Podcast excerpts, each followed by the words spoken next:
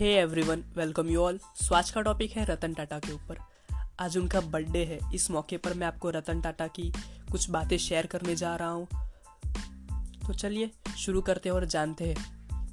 अंग्रेजी में एक कहावत है, success is the best revenge, मतलब सफलता सबसे अच्छा बदला है। आज मैं टाटा ग्रुप के चेयरमैन रतन टाटा के बारे में बात करने जा रहा हूँ, जिसमें उन्होंने अपनी सफलता से अपने अपमान का बदला लिया।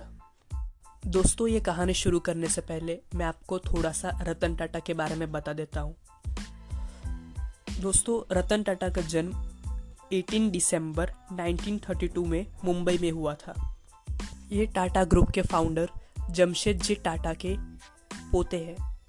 उन्नीस सौ इक्यावन में उन्हें उन, उनको टाटा ग्रुप का चेयरमैन बना दिया गया।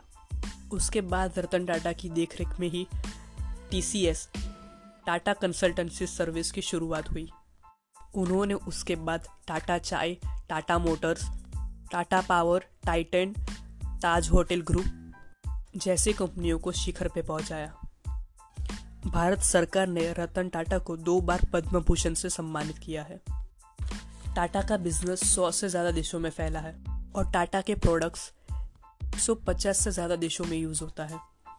T C S world seventh largest private company में उनका नाम आता है, जिसमें छः लाख पंचानवे हज़ार एम्प्लॉयज़ काम करते हैं और T C S most reputed company Forbes के हिसाब से इलेवेंथ में नंबर पर आती है।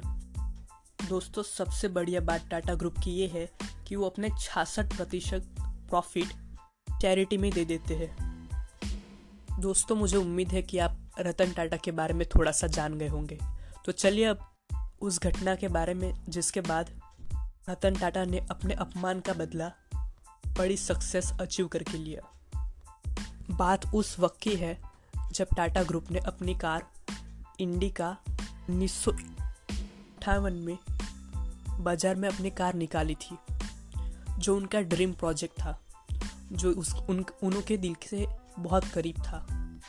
लेकिन इंडिका कार को मार्केट में अच्छा रिस्पांस नहीं मिला, ये कंपनी घाटे में जा रही थी। टाटा ग्रुप के साझेदारों ने रतन टाटा को कंपनी को बेचने के लिए बोल दिया, क्योंकि नुकसान की पूर्ति के लिए उन्होंने कंपनी को बेचने का सुझाव दिया।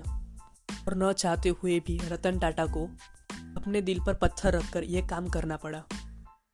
वे टाटा मोटर्स के साझेदारों के साथ अपनी कंपनी का प्रस्ताव फोर्ड कंपनी के पास लेकर गए, जिसका हेडक्वार्टर अमेरिका में है। फोर्ड कंपनी के साथ के पार्टनर्स और रतन टाटा की मीटिंग तीन घंटे तक चली। फोर्ड के चेयरमैन बिल फोर्ड ने रतन टाटा के साथ बहुत बदसलूकी का व्यवहार किया और बातों ही बातों में यह कह दिया कि अगर तुम्हें इस बिज़नेस की जानकारी ही नहीं है तो तुमने अपना पैसा इस कार को लॉन्च करने में क्यों लगाया। हम तुम्हारी कंपनी को खरीद कर बस तुम पर एहसान कर रहे हैं। ये बात रतन टाटा को दिल पर लग गई। रातों रात अपने पार्टनर के साथ उस डील को छोड़कर इंडिया वापस आ गई।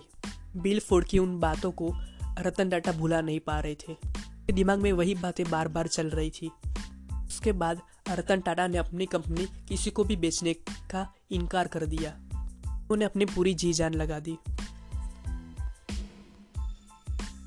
देखते ही देखते टाटा की कार का बिजनेस अच्छी ग्रोथ में आने लगा, इससे उन्होंने उनको बहुत फ़ायदा हुआ। दूसरी तरफ फोर्ड कंपनी लॉस में जा रही थी, जो दो हज़ार आठ की साल में दिवालिया होने पर आ गई। फिर उसके बाद रतन टाटा ने प्रस्ताव रखा फोर्ड के सामने जैगुआर और लैंड रोवर लग्जरियस ब्रांड खरीदने का, और बदले में फोर्ड को अच्छा खासा दाम देने के लिए कहा, जो कि बिल फोर्ड पहले से ही जैगुआर और लैंड रोवर से काफ़ी घाटा झेल रहे थे, तो उन्होंने ये प्रस्ताव खुशी खुशी स्वीकार कर लिया। तो बिल फोर्ड उसी तरह टाटा साझेदारों के साथ टाटा मुख्यालय पर पहुंचे। जैसे रतन टाटा बिल फोर्ड से मिलने यूएस गए थे, मीटिंग में ये तय हुआ कि जैगुआर और लैंड रोवर तिरानवे से करोड़ में टाटा ग्रुप के अधीन होगा।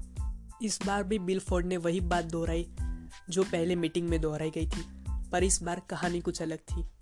बिल फोर्ड ने कहा, आप हमारी कंपनी खरीद कर हम पर बहुत बड़ा एहसान कर रहे हैं। आज जैगुआर और लैंड रोवर टाटा समूह का हिस्सा है और बाजार में अच्छा बिजनेस कर रहा है।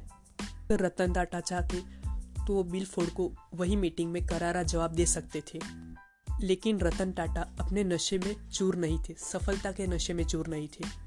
ही वो गुण है जो एक इंसान को सफल और महान और महान बीच का इंसान का अंतर दर्शाता है।